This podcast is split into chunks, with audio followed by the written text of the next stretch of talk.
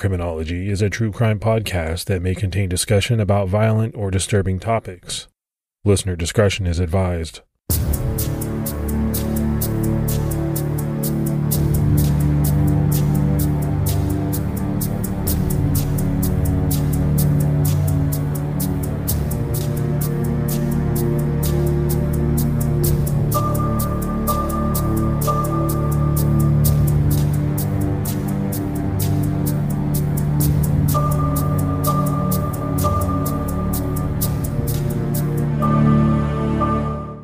Everyone, and welcome to episode 175 of the Criminology Podcast. I'm Mike Ferguson.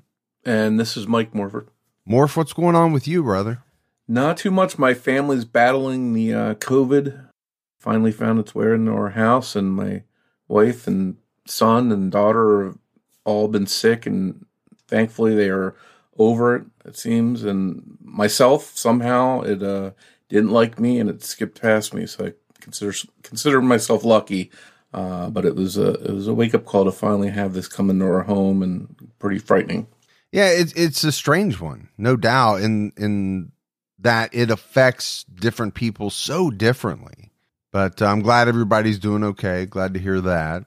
Obviously, it's something serious, and I hope that uh, eventually we can all move on and and put this behind us in the rearview mirror. Yeah, I think everybody's looking for that, no doubt. We had some great Patreon support. Let's go ahead and give some shout outs. We had Dominique, Stephanie Hanson Fisher, Casey Cadman, Sherry Scipio, and Amanda Van Wyck. So that's a lot of great new support. We really appreciate it. Yeah, we can't thank people enough for that awesome support. It means a lot. It goes a long way to helping us put the show out. And if anyone would like to support the show, they can go to patreon.com slash criminology. All right, Morph, all that out of the way. Let's jump right into this episode. And we have a case this week that is dominating the news headlines and the true crime world. It's a case with so many twists and turns, new developments. It plays like something out of a crime fiction novel. But sadly, this is very real. We're talking about the Murdaugh murders out of South Carolina. The town of Hampton, South Carolina, is a rural community about 80 miles west of Charleston. It's got a population of less than 3,000 people. The justice system in South Carolina is set up a bit differently than the majority of the other states. In most places, our top prosecutor is called the district attorney, and the people under that person are called the assistant or deputy district attorneys. 101 years ago, Randolph Murdaugh Sr. was elected as the top prosecutor known in South Carolina as the solicitor in the area. For 87 consecutive years, someone in the Murdaugh family, over three generations, served in that solicitor position and prosecuted cases in five counties. The last person in the family to serve as solicitor was Randolph Murdaugh III, who stepped down from the position at the end of 2005. The Murdaugh family name has been a staple in the Hampton community for the better part of a century. When people in Hampton brought up the Murdaugh name in conversation, it was usually connected to something good in the town. But in recent years, that all changed. In 2019, 19 year old Paul Murdaugh, Randolph III's grandson, made headlines for all the wrong reasons. He and his friends were in a boat crash that resulted in the death of 19 year old Mallory Beach. It made headlines because to many, the crash was so reminiscent of Ethan Couch the 16 year old who killed four people in 2013 while driving under the influence. Couch's lawyer argued that he had affluenza or the inability to understand real world consequences due to one's wealth and privilege. On February 23, 2019, Paul Murdaugh, his girlfriend Morgan Doughty, Miley Altman, Anthony Cook, his girlfriend Mallory Beach, and his cousin Connor Cook, all teenagers, attended an oyster roast on Pawkey Island, South Carolina. Miley Altman had brought a six pack of mango white claws and a 12 pack of Budweiser that she purchased with Connor's card using a fake ID. Anthony Cook took most of a 12 pack of Michelob Ultra. Mallory brought a 6 or 12 pack of Corona Premium. There was also a bottle of Crown Royal on the boat. The only reason that they were on the boat instead of driving was that they had gotten word of a DUI checkpoint in town. So they thought this would be an alternative to help them steer clear of the authorities. Altman's parents were both at the roast, as were Randy Murdaugh and some of Anthony and Connor's extended family members. But still, the group were all openly drinking at the event. Multiple adults tried to stop the teens from leaving the oyster roast intoxicated. According to what Altman would later say, some of the adults warned the group not to drive the boat while drinking because it was so dark, cold, and foggy. But the advice didn't resonate with the young group, and they left with Paul Murdaugh, who was at the helm of the boat. Morph, I think it was clear, right, that these young people should not have been on the water. Witnesses saw their boat almost crash into the downtown Beaufort Bridge, but Connor Cook avoided the crash by grabbing the steering wheel from Paul. The near accident didn't sway the group. Instead, they redocked and Connor and Paul got off the boat to go to Luther's, a bar to get shot. Around 1 a.m., Paul and Connor came back to the dock. The group had been waiting for them and they wanted to get home. The boat headed away from the dock at 1:16 a.m. The group was using a handheld GPS and a flashlight to navigate with Paul Murdaugh once again at the helm. All of the passengers on the boat were intoxicated, but Paul's drunk driving in the dangerous waters, mixed with his aggressive behavior, was scaring them. They weren't having a good time any longer. Paul's friends felt that he was not himself when he was drunk. They even had an entire alter ego for him when he was intoxicated. They called him Timmy. He'd do something with his hands and his eyes were bigger. He was meaner when he was Timmy. Miley and Paul's girlfriend Morgan tried to tell Connor that he should take over the wheel. They all began arguing, trying to convince Paul to let Connor drive the boat, but he got offended. He began to mess with the passengers, slowing down and speeding up, just generally driving like kind of a jerk, while telling them that he knew the river better than anyone and that it was his boat. The passengers wanted to get off the boat. They wanted to get in an Uber and just head home. Paul, who was still arguing with Morgan, stripped down to his boxers, despite the fact that it was about 40 degrees out. And he walked to the back of the boat and then allegedly hit, pushed, and spit on his girlfriend before going back to the wheel. And according to court documents, stripping while drunk and being aggressive with Morgan were both things he had done in the past. Mallory yelled that his driving was scaring her. The boat entered Archer's Creek at 2:15 a.m. It's common knowledge for boaters to know to slow to idle speeds when passing under bridges, as not to damage any pilings with their wake. Still, just before the boat crashed, Paul Murdaugh pushed down the throttle and accelerated to 29 miles per hour. The rapid acceleration caused the front of the boat to rise, obstructing any chance of a view of the bridge lights in the otherwise dark and foggy night. Even on a clear day with a sober driver, navigating under Archer's Creek Bridge is tricky. There's one narrow channel in the middle and multiple pilings on either side, impeding anything large from going anywhere but straight through the middle. Without warning, Paul, Anthony, and Mallory were all ejected from the boat, which then kept going until it crashed on the bank on the other side of the creek. The crash was sudden and violent. In a split second, everything had changed. Anthony saw Paul in the water and could hear Morgan and Miley in the boat crying. Connor was calling 911. Anthony later recounted that he remembered being in the boat, then suddenly waking up in ice cold water. He called for Mallory, but she didn't answer. Paul and Anthony grabbed onto bridge pilings in order to stay above the very cold water. Miley later told a nurse that she was able to see that they were going to crash and she braced herself. And the quick action may have saved her. Unfortunately, the 911 operator wasn't clearly understanding Connor, who had a broken jaw, first thinking he said Archer Street, not Archer's Creek, and then mistaking the described bridge near Parris Island as the Bell Bridge, a larger and popular bridge. Looking on Google Maps, it looks like this refers to Ribaut Road, which crosses the water between Port Royal and Beaufort. These bridges are separated by over a mile of land, and there are many narrow channels of water that wind around the area. It took 40 minutes for first responders to find the location of the boat, This is 40 minutes that no one was able to properly search for Mallory.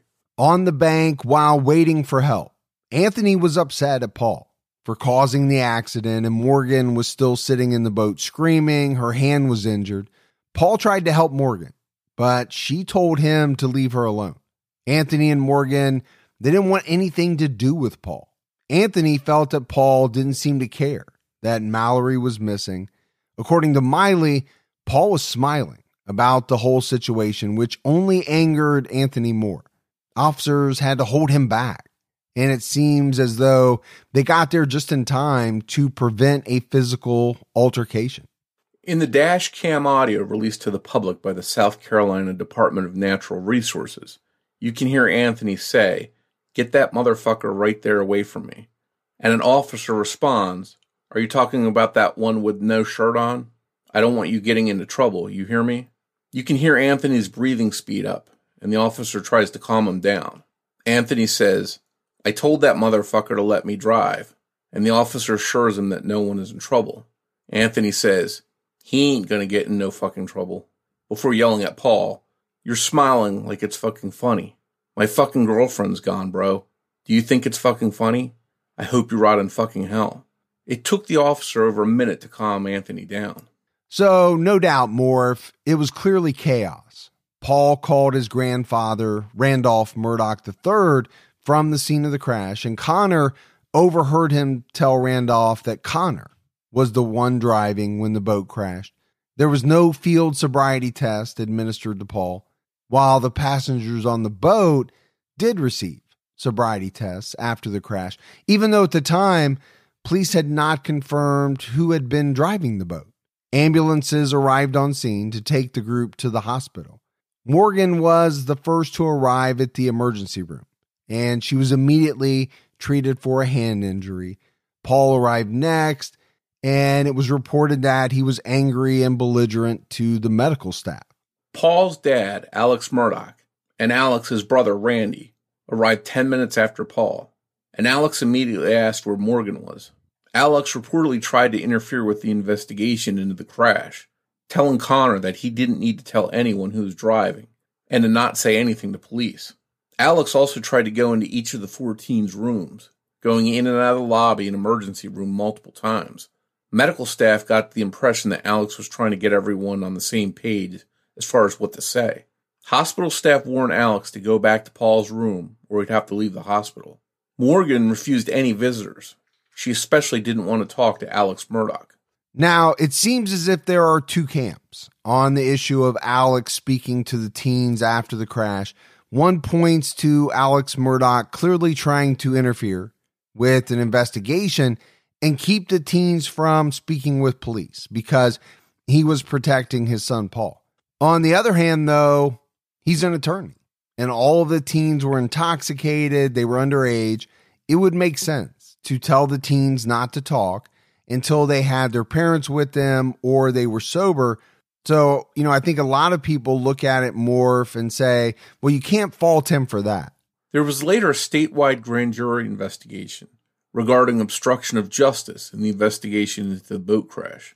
It was revealed that hospital staff requested blood alcohol tests for the teen patients before the officers arrived at the hospital, meaning the blood draws happened without warrants.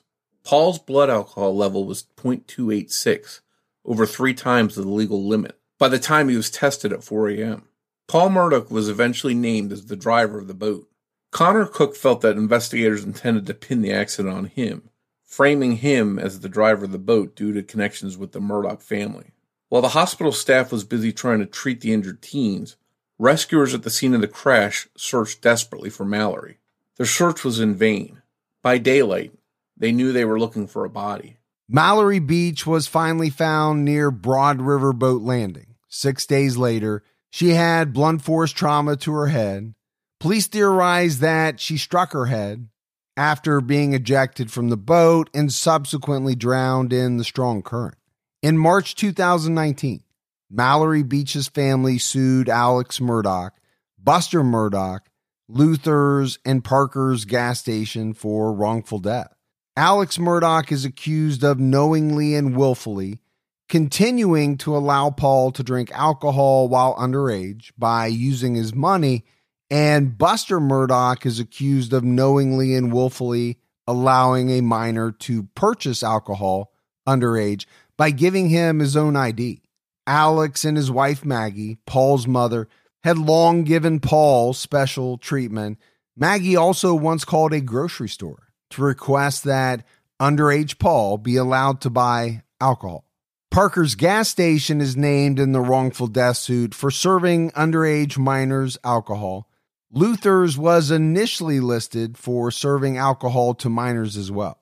Philadelphia Indemnity Insurance, the company Alex Murdaugh used to insure his properties and assets, filed a federal lawsuit arguing that they were not responsible for any payout to the family of Mallory Beach. The company has said the family is not covered for boat accidents, besides the fact that only Alex Murdaugh, not his son Paul, would be covered by the policy that was in place.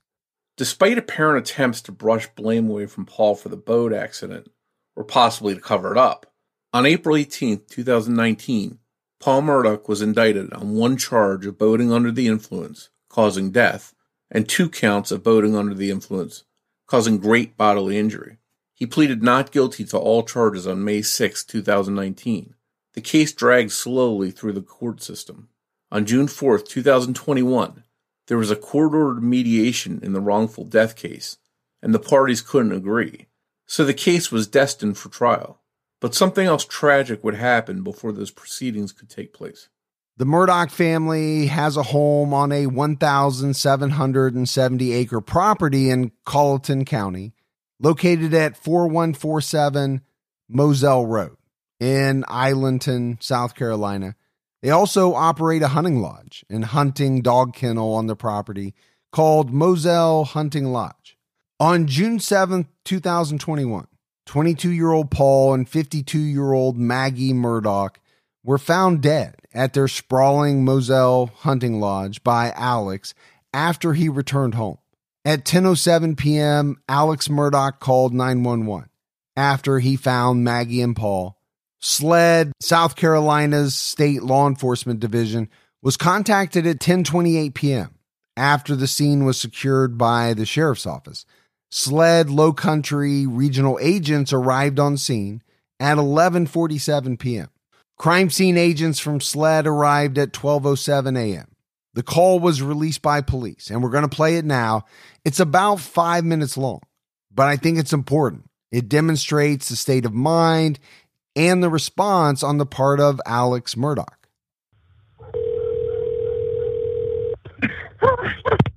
Hampton County 911, where's your emergency? this is Alex Murdaugh at 4147 Moselle Road.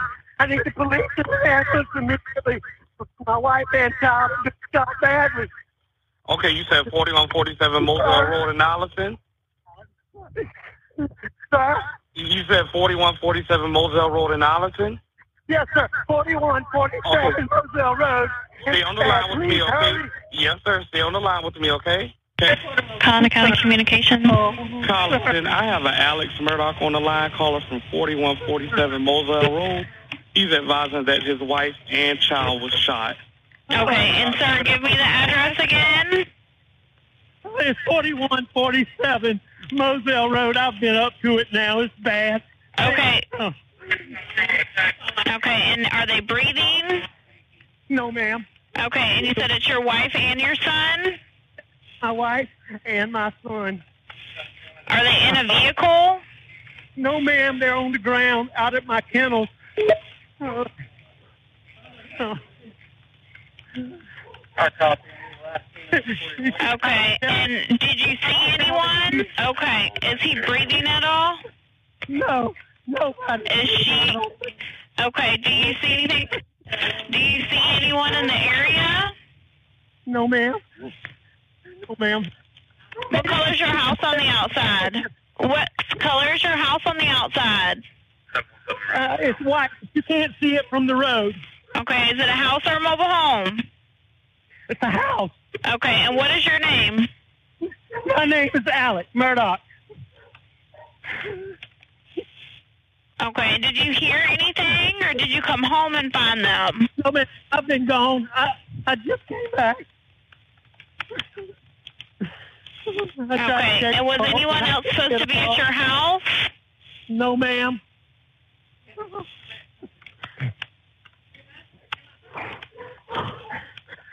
Please hurry. We're getting somebody out there to you. Okay, what is her name? Maggie, Maggie and Paul. Uh, Maggie is her name? Yes, ma'am. Okay. And please hurry. Uh, we're getting somebody out there to you. Me asking you these questions don't slow them down, okay? And you sure they're not breathing? Is he moving at all, your son? I know you said that she was shot, but what about your son? Nobody's. They're not. Neither one of them's moving.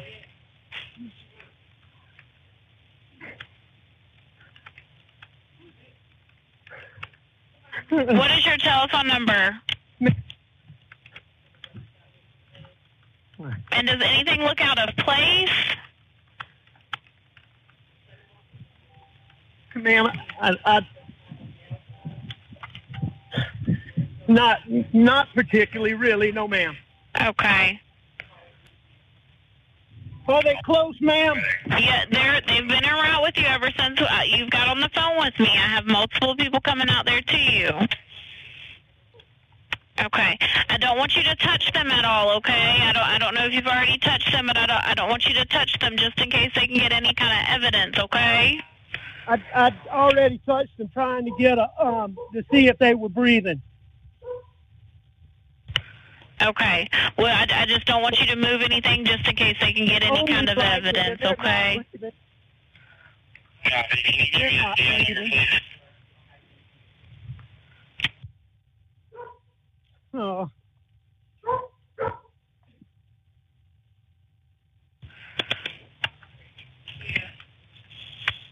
Ma'am, I'm going to call. I, I need to call some of my family. Okay. On this. Well, well, do me a favor for me. Whenever you see the officer or the medics, because they're they're all coming to you. Absolutely. Okay, but we have them come in, turn on the flashes on your vehicle so they can see you. Okay. You got the flashers on for me? I do. Okay. All right. Just whenever you see them. Okay. How old is your son? 22. Okay. All right. We're we're getting them out there to you. Okay. And I will answer if you call. All right. Police found that Paul and Maggie Murdaugh had been shot with two different guns at the dog kennels near the entrance of the property. The kennels are a pretty good distance from the main house, but anyone driving to the home from the main entrance would have driven past the kennels. There have been some reports that Maggie and Paul were bound and shot execution style, but these are unconfirmed rumors at this point. Paul was shot with a shotgun at close range in the head and upper body. Maggie was shot multiple times by a rifle. Coroner placed the times of death for the two as between 9 and 9:30 p.m., shortly before Alex's 911 call. Casings were reportedly recovered from the scene. Some people believe that Paul was the actual intended target of this attack, while many others feel just as strongly that it was Maggie. At the time of the attack, Maggie had been staying at the family's Edisto Island beach house, so she was only there by chance. Paul had been staying with his uncle John Murdaugh, and he also had an apartment near the University of South Carolina where he was attending college. It's unclear why he or Maggie went to the Moselle hunting lodge that night. The two bodies were about 100 yards from each other, with Paul's body being closer to the house and Maggie's closer to the kennels. The dogs were reportedly unharmed. Word of the murders got out to the community, and police quickly made a statement that this was not a murder suicide. They also announced that the public was not in any danger. Maggie's iPhone was located down the road from the property using the Find My iPhone app. As it turns out, the next day, The door of Paul's apartment at USC was found open by the apartment manager. It's unclear, though, whether it was broken into or just left open accidentally. On June 10, 2021, Randolph Murdaugh III, the last Murdaugh to serve as solicitor, died of cancer. Randolph's wife was Alex Murdaugh's alibi for the time of Paul and Maggie's murders, but she's been incapacitated with Alzheimer's, so it's believed that her round the clock caregivers were his actual alibi.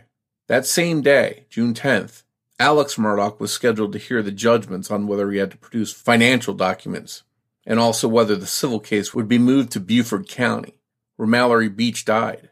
Mallory's family's attorney requested a list of checking, savings, and 401k accounts, a list of all investments, net worth statements, and tax returns. But Alex had been resisting providing these documents. Hi, everyone. This is Sheila Wysocki, private investigator, victims advocate, and the host of Without Warning podcast. Without Warning podcast was born out of necessity to help my clients find answers in the deaths of their loved ones. The first season was the Lauren Agee case. The podcast was so successful with the tips that came in, we now know what happened to Lauren the night she died. The second season was the Christian Andreacchio case a case that received national attention and still does. The current season is the Jonathan Cruz case. I will take you into a deep dive into my cases from the 911 call to where the cases are now. And yes, I am a working professional investigator traveling to solve cold cases. Please join me on Without Warning podcast wherever you listen to your podcasts.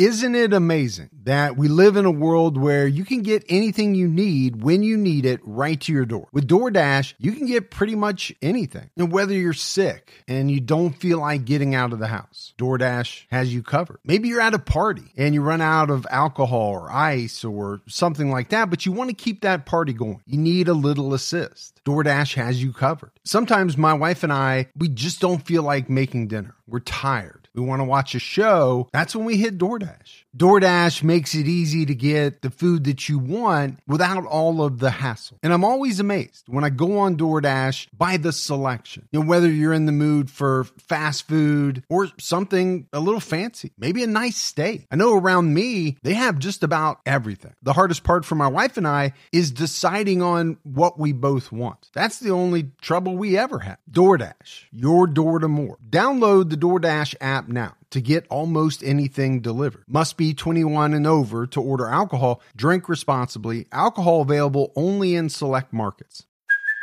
Hey, it's Kaley Cuoco for Priceline. Ready to go to your happy place for a happy price? Well, why didn't you say so? Just download the Priceline app right now and save up to 60% on hotels. So, whether it's Cousin Kevin's Kazoo concert in Kansas City, go Kevin, or Becky's Bachelorette Bash in Bermuda, you never have to miss a trip ever again. So, download the Priceline app today. Your savings are waiting. Go to your happy place for a happy price. Go to your happy price, Priceline. After Paul's murder, the charges against him for the boating accident were dropped.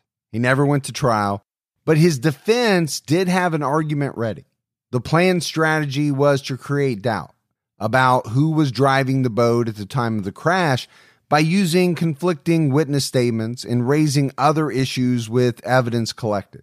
The results of the blood alcohol test administered to Paul that night would have also been disputed by his attorneys. And they would also have argued for a change of venue in order to get an impartial jury, which would be unable to be found in that county.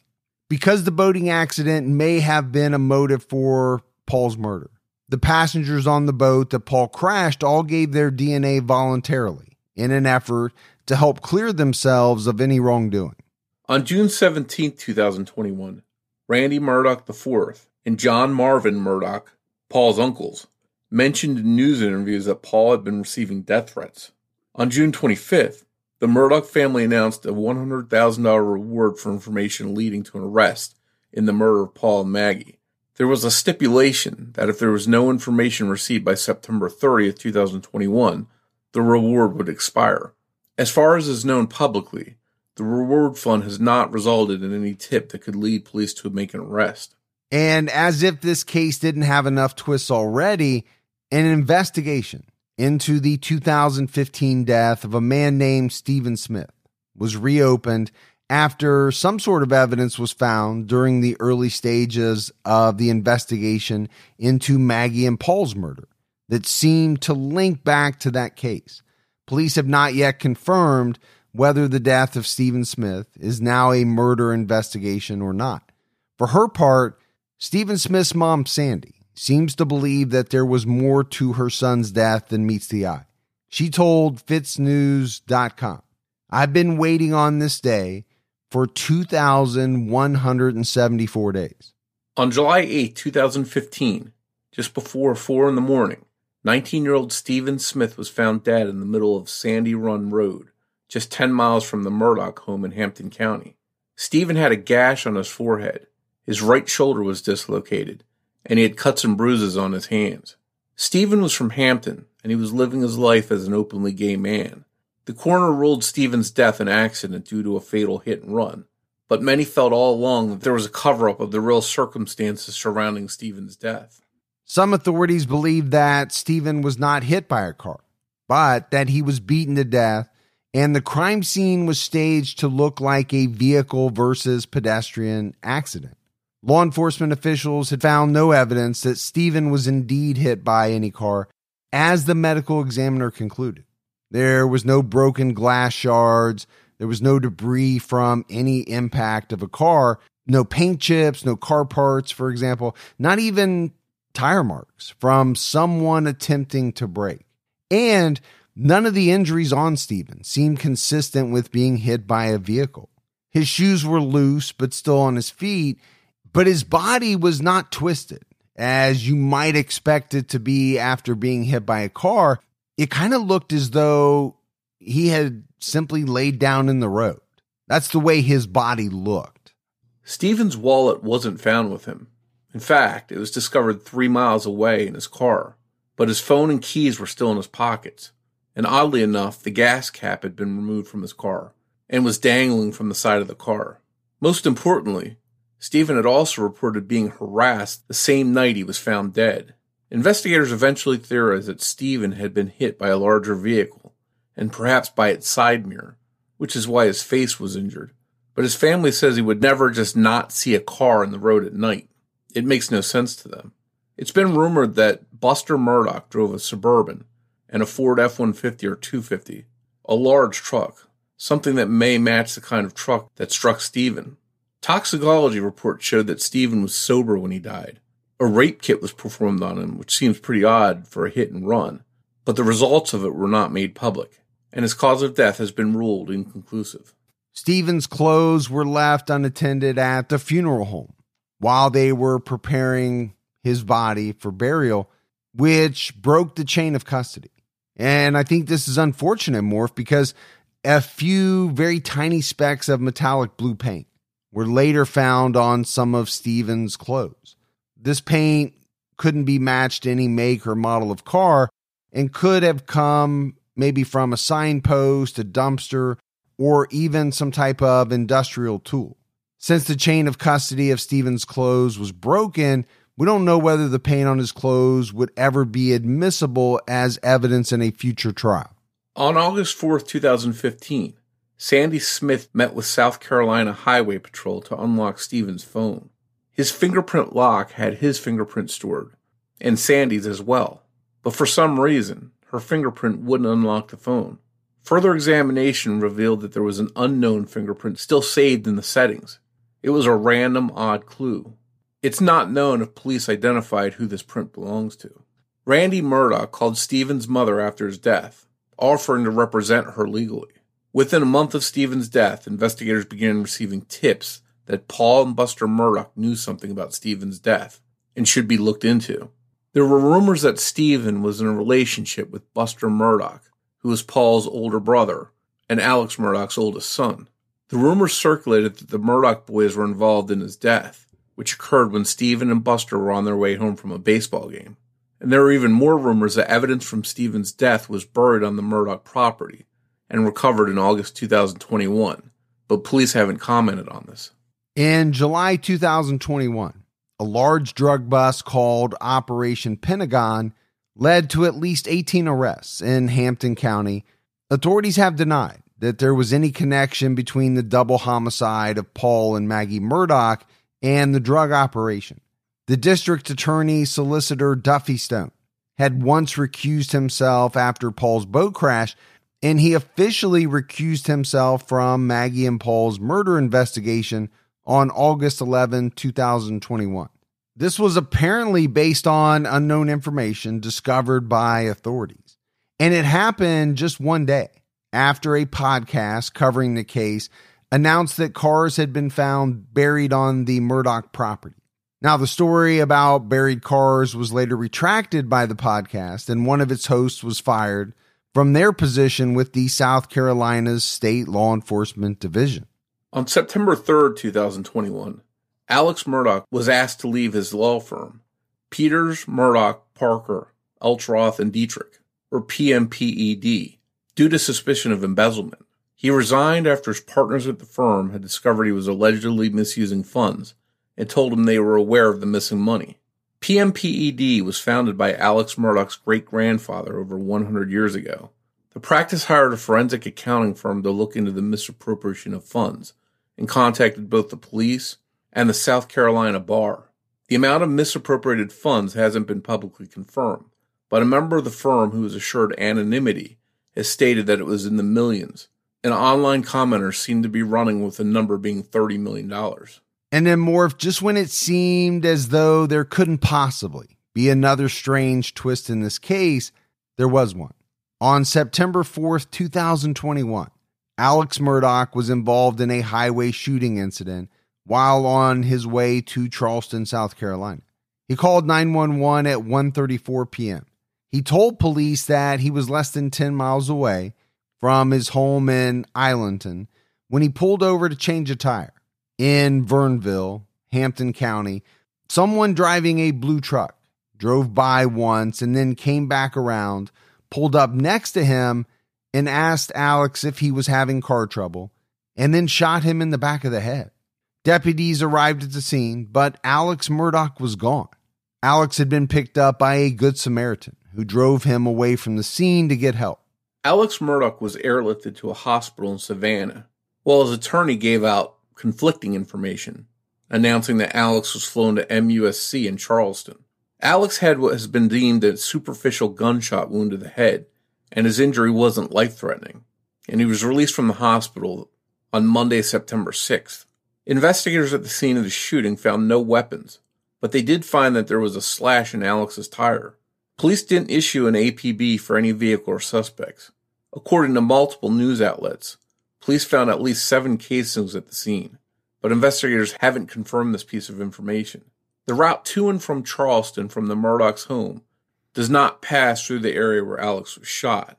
It's unknown why he would have been driving this route or what business he had in Charleston that day. One thing that has been pointed out by people discussing this case online is that Alex's car was a Mercedes. So he must have had run flat tires, which has caused his story of pulling over to change his tire to come under fire. However, some models of Mercedes do not come with run flat tires. If you look at the crime scene videos, the emblem on the back of Alex's car says GLS 450. So, unless he decided to change the badge on his car for some reason, he was driving a Mercedes GLS 450. While it's an SUV, it's really more like a little minivan with six and seven passenger options.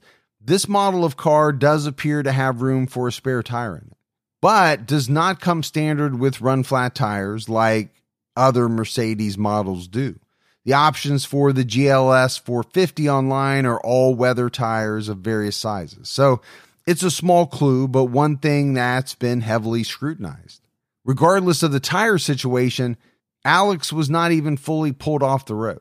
And investigators found that there was no jack or spare out, and the process of changing a tire had not been started. It could be simply a matter of semantics. Maybe he was going to assess his tire and either call for roadside assistance. maybe he was going to change the tire himself or call a ride and was shot. Or all of this could be a total fabrication. You would think that if someone had run flat tires and roadside assistance, that they would know better than to make up a story that relied on flat tires. But then again, maybe those are the kinds of little details that get overlooked when people are plotting things that are nefarious. On September 6, 2021, the same day he was released from the hospital, Alex Murdaugh entered rehab. There have been rumors that he's being treated for an addiction to opioids. One of Alex's brothers, Randy, released a statement that same day stating that he was shocked to learn of his brother Alex's drug addiction and stealing of money from his practice. Alex's brother Randy is still a managing partner at PMPED. Some have speculated that Alex's embezzlement may have been done to feed his addiction. Two days after Alex Murdaugh entered rehab, the Office of Disciplinary Counsel requested that the Supreme Court of South Carolina suspend Alex Murdaugh's law license, and Alex himself consented to the suspension. On September 10th, Alex's spokesperson released a statement claiming that he had sustained skull fractures, multiple instances of bleeding from the brain, and an entry and exit wound in the shooting. They were trying to lay to rest any rumors that the shooting was self inflicted, adding to many's belief that there was no shooting at all or that there was some type of cover up. The responding officer marked no visible injury in his report, which was later changed to other major injury. Alex's attorney, Jim Griffin, explained this away, saying that since Alex left the scene of the shooting before police got there, the officer was not able to assess him before his first report, leading to the no visible injury being written. The first report also said that Alex was not on any drugs or alcohol but that report was later changed to unknown as to drug use. In a case with layer upon layer of mystery, yet another death related to the Murdaughs has popped up in the news recently. In 2018, the Murdaughs' housekeeper, Gloria, fell and was gravely injured. She died just weeks later.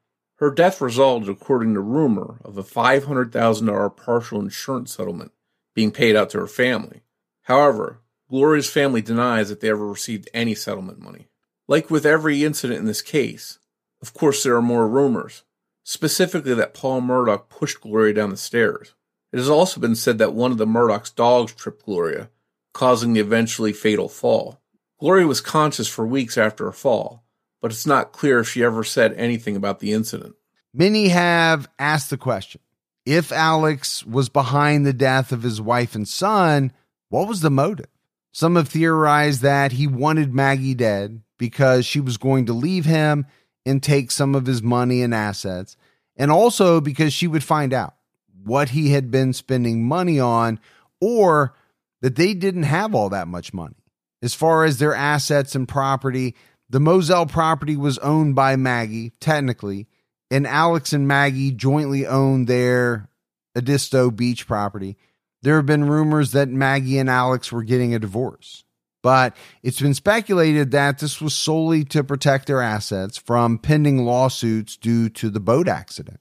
There's also been a theory floated that the same person or people were behind Paul and Maggie's murders, as well as the attempt on Alex's life, because this would ensure that Buster Murdaugh, who had a reputation for being less litigious and less aggressive than the other family members, would inherit their fortune and possibly easily settle the civil suit against Paul. But unfortunately, we have more questions and rumors than we do answers. Some of the questions include who shot Alex? Did he shoot himself, either as an attempted suicide or as a way to deflect suspicion from himself? Are the murders of Paul and Maggie Murdaugh related to the boat accident that killed Mallory Beach? What was the true extent of Alex's embezzlement? Did he steal small amounts for a long time? Or did he make one or just a few large transactions? And where did the money go? If the same person who killed Paul and Maggie is the one who shot at Alex, why did they leave the property instead of waiting for Alex to arrive home on the night of the murders? Just a week before we sat down to record this episode, Alex Murdaugh recommended his good friend, Corey Fleming, to the Satterfield family to facilitate their lawsuit against him for their daughter's death. This seems like some sort of conflict of interest. Corey Fleming and Alex Murdaugh had been roommates in college.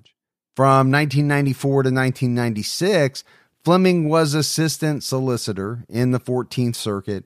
Alex worked at Moss Kuhn Fleming when he was younger. So I think it's safe to say the ties here are deep. A woman named Kimberly Smith also worked at Moss Kuhn Fleming, and later, even though she had been fired, worked as a prosecutor for Duffy Stone until she was disbarred in 2020. She was disbarred for violating conduct rules on competence, diligence, communication, truthfulness, in statements to others, among other things. She told multiple clients who had their cases dismissed that they were still heading for trial. For three years, one woman was waiting to hear for a settlement amount to be resolved, when in fact, it had been closed three years earlier. Some people wonder if there's something at work between these associates and friends in order to somehow game the legal system. In very recent developments, it's been reported by the outlet FITSNews that authorities did find the knife that punctured Alex's tire and that it was linked back to Alex. It belonged to him. However, the source doesn't say where or when the knife was recovered, or how the knife has been proven to be Alex Murdaugh's. It's also been spread online that one of the guns used in the double homicide actually belonged to the Murdaughs.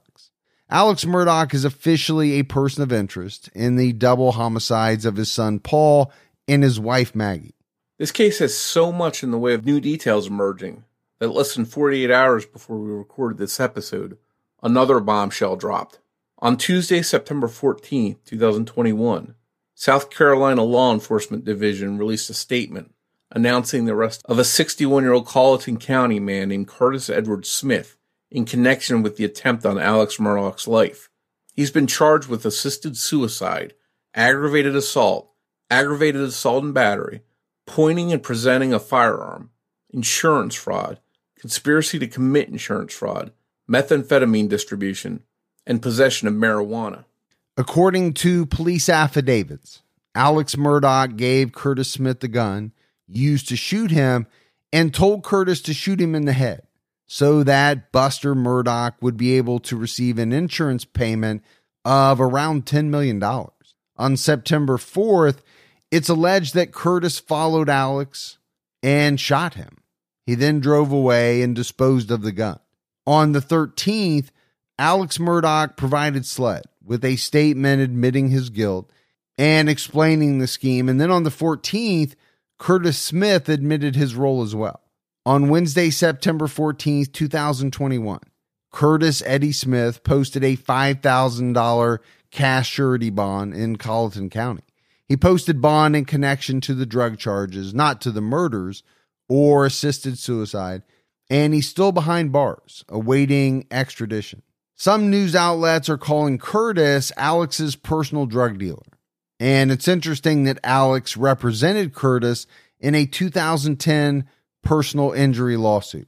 So there's so many things in this case, right, that we'll need to talk about. But this one in particular really jumped out at me.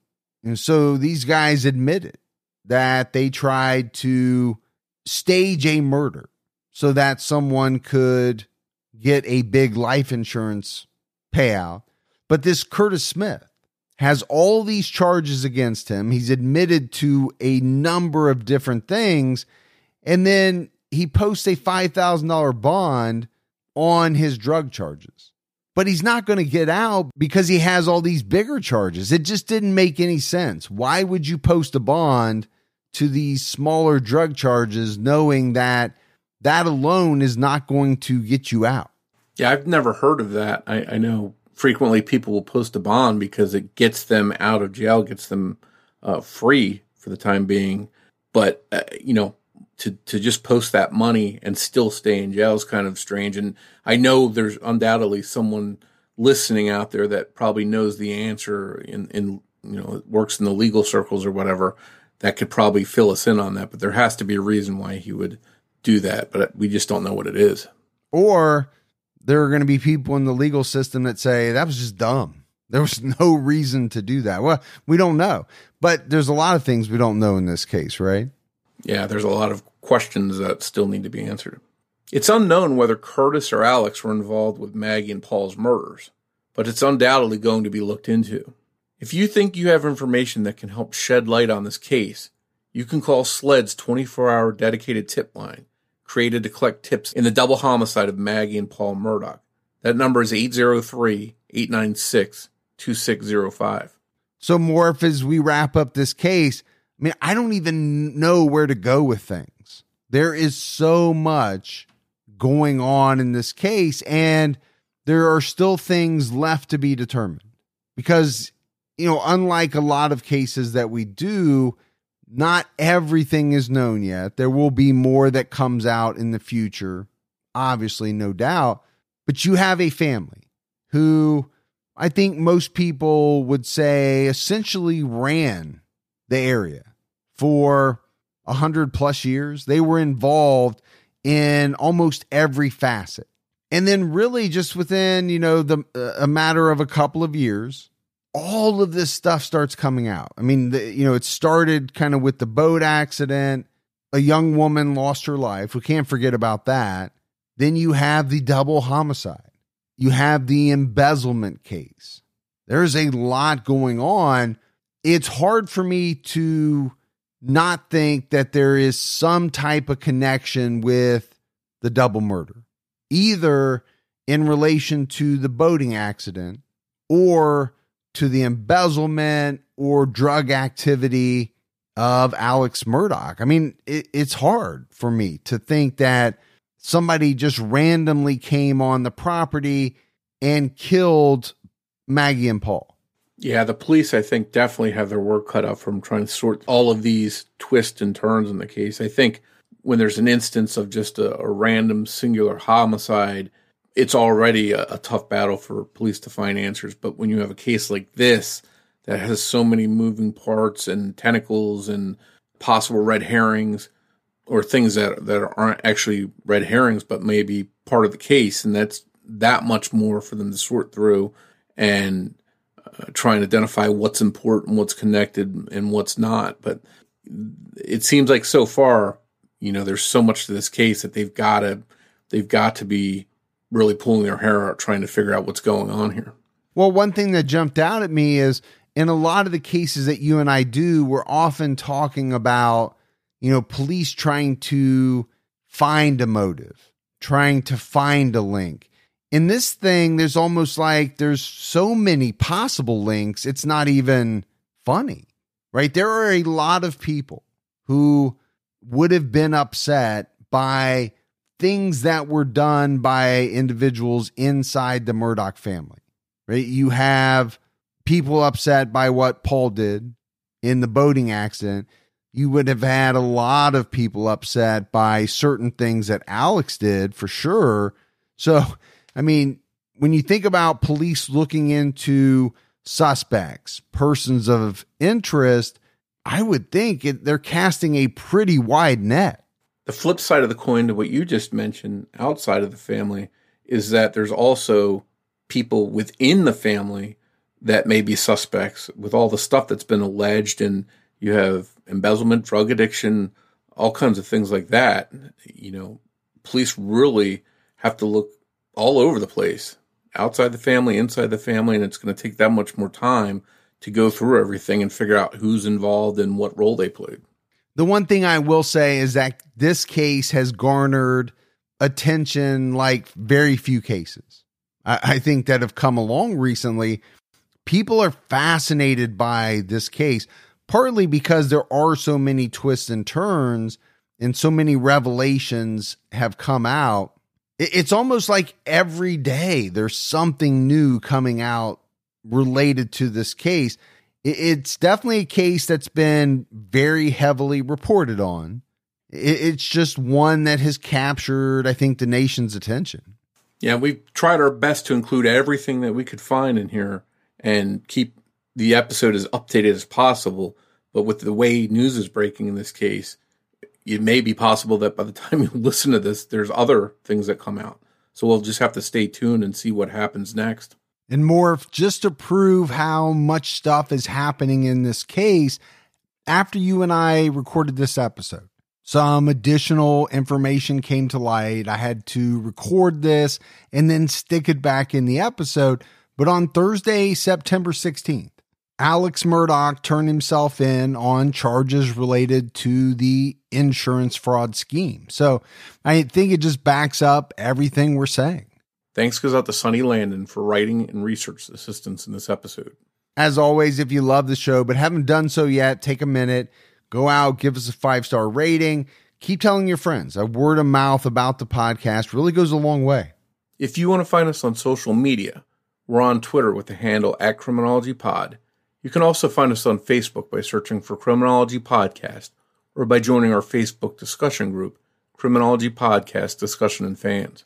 So, more, that is it for our episode on the Murdaugh murders. Like you said, this is a case that people are going to have to continue to follow because there's no doubt there is going to be additional information that comes out over the next weeks, months, and years. But we'll be back with everyone next Saturday night with a brand new episode of Criminology. So for Mike and Morph, we'll talk to you next week. Take care, everyone.